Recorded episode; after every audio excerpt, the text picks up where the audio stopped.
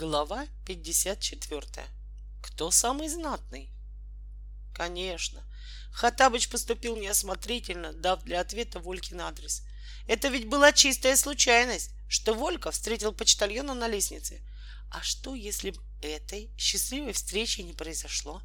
Письмо Центрального экскурсионного бюро попало бы тогда в руки Волькиных родителей, и начались бы расспросы, и заварилась бы такая каша, что даже подумать о ней неприятно. Костыльков-младший не так уж часто получал письма на свое имя, не то 3, не то 4 раза за всю свою жизнь. Поэтому он, узнав от почтальона, что на его имя есть письмо, очень удивился, а увидев на конверте штамп Центрального экскурсионного бюро, и вовсе оторопел. Тщательно осмотрел его со всех сторон, даже неизвестно зачем понюхал его, но почувствовал только сладковатый запах гумми-арабика. Затем он дрожащими руками вскрыл конверт и несколько раз, ничего не понимая, перечитал короткий, но вежливый ответ Ивана Ивановича. Многоуважаемый гражданин Г. Абдурахман, к великому нашему сожалению, вы несколько запоздали со своим ходатайством. Все места на Ладоге уже запроданы. Привет вашим принцам и шейхам, завсекторам особо дальних путешествий Ив. Домоседов. Неужели старик хлопотал, чтобы нас взяли на Ладогу? Догадался наконец Волька и растрогался. Какой чудесный старик! Вот только непонятно, каким это принцам и шейхам товарищ Домоседов передает привет. Впрочем, сейчас узнаем. Хоттабыч! А, Хоттабыч! Крикнул он, очутившись на берегу реки. Можно тебя на минутку? Старик, дремавший в тени под раскизистым дубом, услышав Волькин голос, встрепенулся, вскочил на ноги и мелкой стариковской рысцой побежал к Вольке. «Я здесь, о вратарь моей души!» — сказал он, чуть задыхаясь. «Я жду твоих приказаний!» Признавайся, писал в Центральное экскурсионное бюро? Писал. Я хотел сделать это для тебя сюрпризом, смутился Хоттабыч. А что, разве уже пришел ответ? Конечно, пришел. Вот он, ответил Волька и показал старику письмо. Хоттабыч выхватил из Волькиных рук бумажку, медленно по складам прочитал дипломатичный ответ Ивана Ивановича, мгновенно побагровел, задрожал мелкой дрожью, глаза его налились кровью, и он в бешенстве с треском рванул вышитый ворот своей сорочки. «Прошу прощения!» — прохрипел он. «Прошу прощения! Я вынужден покинуть тебя на несколько минут, чтобы достойно наказать этого презренного Домоседова. О, я знаю, что я с ним сделаю. Я его уничтожу или нет?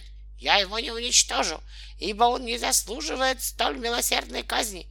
Я его лучше превращу в грязную тряпку, и об него будут в осенние ненастные дни вытирать свою грязную обувь перед тем, как войти в помещение. Или нет? Нет, и это слишком мало, чтобы отплатить ему за его дерзкий отказ. С этими словами старик взметнулся в воздух, но Волька властным голосом крикнул: «Назад! Немедленно назад!» Старик послушно вернулся, обиженно насупив дремучие седые брови. «Фу, ты в самом деле!» — набросился на него Волька, не на шутку перепугавшийся за заведующего сектором особо дальних путешествий. «С ума ты сошел, что ли? Разве он виноват, что мест больше нет? Ведь корабль не резиновый. И, кстати, о каких это шейхах и принцах идет речь в ответе товарища Домоседова?» «О тебе, о Волька ибн Алеша, о тебе и о нашем друге Жене ибн Коле. Да продлит Аллах ваши годы. Я написал этому худшему из заведующих секторами, что за знатностью ваше дело не станет, ибо сколь бы знатны не были прочие пассажиры Ладоги, я могу сделать вас, друзья мои, еще знатней. Я написал этому скудному умом Домоседову, да забудет о нем Аллах, что он может вас уже за глаза считать шейхами или царями, или принцами». Несмотря на напряженность обстановки, Волька не мог удержаться от смеха. Он расхохотался так громко, что с ближайшего дерева шумом снялись и, возмущенно оглядываясь, улетели очень несколько почтенных галок. «Позвольте, позвольте! Значит, выходит, что я принц!» — помирал со смеху Волька. «Я не понимаю, сознаюсь причин твоего смеха», — изумленно отвечал Хоттабыч. «Но если говорить по существу, то я звание принца намечал для Жени. Ты заслуживаешь, на мой взгляд, султанского звания. Уморил, ей-богу, уморил. Так, значит, Женька был бы принцем, а я султаном? Нет, подумать только, какая политическая безграмотность. Ужаснулся Волька, перестав наконец-то смеяться. Нечего сказать, знатные люди, принц да король. Это же самые, что ни на есть никудышные люди. Увы, ты, кажется, сошел с ума, забеспокоился Хоттабыч, с тревогой поглядывая на своего юного собеседника. Насколько я тебя понял, даже султаны для тебя недостаточно знатны. Кто же тогда, по-твоему, знатный человек? Назови мне хоть одно имя. Да взять хотя бы Чутких, или Лунина, или Кожедуба, или Пашу Ангелину. Кто же этот твой Чутких султан? Подымай выше, брат. Чутких, один из лучших в мире мастеров суконной промышленности. А Лунин? Лунин, лучший паровозный машинист. А Кожедуб — один из самых-самых лучших летчиков. А чья жена Паша Ангелина? Что ты ее считаешь знатнее шейхов и королей? Она сама по себе знатная, не по мужу. Она знаменитая трактористка. Ну, знаешь ли, о драгоценный Волька, я слишком стар, чтобы позволять тебе так надо мной смеяться. Ты хочешь убедить меня, что простой суконщик или погонщик паровозов знатнее царя? Во-первых, Чутких не простой суконщик, а известный инноватор всей текстильной промышленности, а Лунин — знаменитый машинист. А во-вторых, даже самый обыкновенный трудящийся у нас пользуется большим почетом, чем самый заядлый царь. Не веришь? На, прочитай в газете. Волька протянул Хоттабычу газету, и тот удостоверился собственными глазами, что над десятком фотографий слесарей, агрономов, летчиков, колхозников, ткачей, учителей и плотников большими буквами было напечатано «Знатные люди нашей Родины». «Никогда не поверил бы твоим словам», — произнес тогда со вздохом Хоттабыч. «Никогда не поверил бы, если бы не нашел подтверждений на страницах столь уважаемой мною газеты.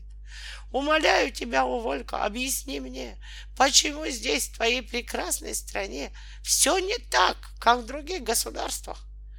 «Вот это, пожалуйста, хоть сейчас!» — с готовностью ответил ему Волька. И, удобно усевшись на берегу реки, долго и с гордостью объяснял Хоттабычу сущность советского строя. Излагать содержание этой надолго затянувшейся беседы, пожалуй, не стоит, ибо нет сомнения, что любой из читателей нашей повести рассказал бы Хоттабычу на месте Вольки то же, что и он. «Все сказанное тобою столь же мудро, сколь и благородно.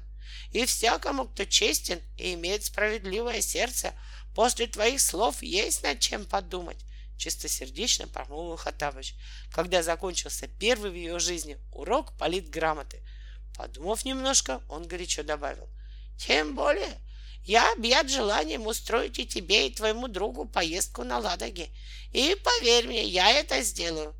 Только, пожалуйста, без буянства», предусмотрительно подчеркнул Волька, «и без очковтирательства, то есть без обмана. Не вздумай, например, выдавать меня за отличника учебы. У меня по 3 предметам четверки. Твои пожелания для меня закон, — сказал в ответ Хоттабыч и низко поклонился. Старик честно выполнил свое обещание. Он даже пальцем не тронул кого-нибудь из работников Центрального экскурсионного бюро. Он просто устроил так, что когда все 3 наши героя явились на борт Ладоги, их очень хорошо встретили, предоставили им превосходную каюту и ни разу не поинтересовались, по какому, собственно говоря, праву они попали в состав экспедиции. Хоттабыч уж так устроил, что этот вопрос просто ни разу не возникал ни у кого из веселых и дружных пассажиров Ладоги. Зато за 20 минут до отплытия на пароход совершенно неожиданно для капитана были погружены 150 ящиков апельсинов, столько же ящиков чудесного винограда, 200 ящиков фиников и 1,5 тонны самых изысканных восточных сладостей. На каждом ящике было написано: «Для всех участников экспедиции и всех членов неустрашимой команды Ладоги от гражданина, пожелавшего остаться неизвестным». Не нужно быть особо проницательным, чтобы догадаться, что это были дары Хоттабыча, который не хотел, чтобы он и его друзья даром участвовали в путешествии на Ладоге. И действительно, спросите любого участника экспедиции на Ладоге, все до сих пор с большим удовольствием вспоминают о гражданине, пожелавшем остаться неизвестным. Его дары пришлись всем по вкусу. Вот теперь, когда читатели более или менее подробно ознакомились с обстоятельствами, при которых наши друзья очутились на Ладоге, мы можем со спокойной совестью продолжать наше повествование.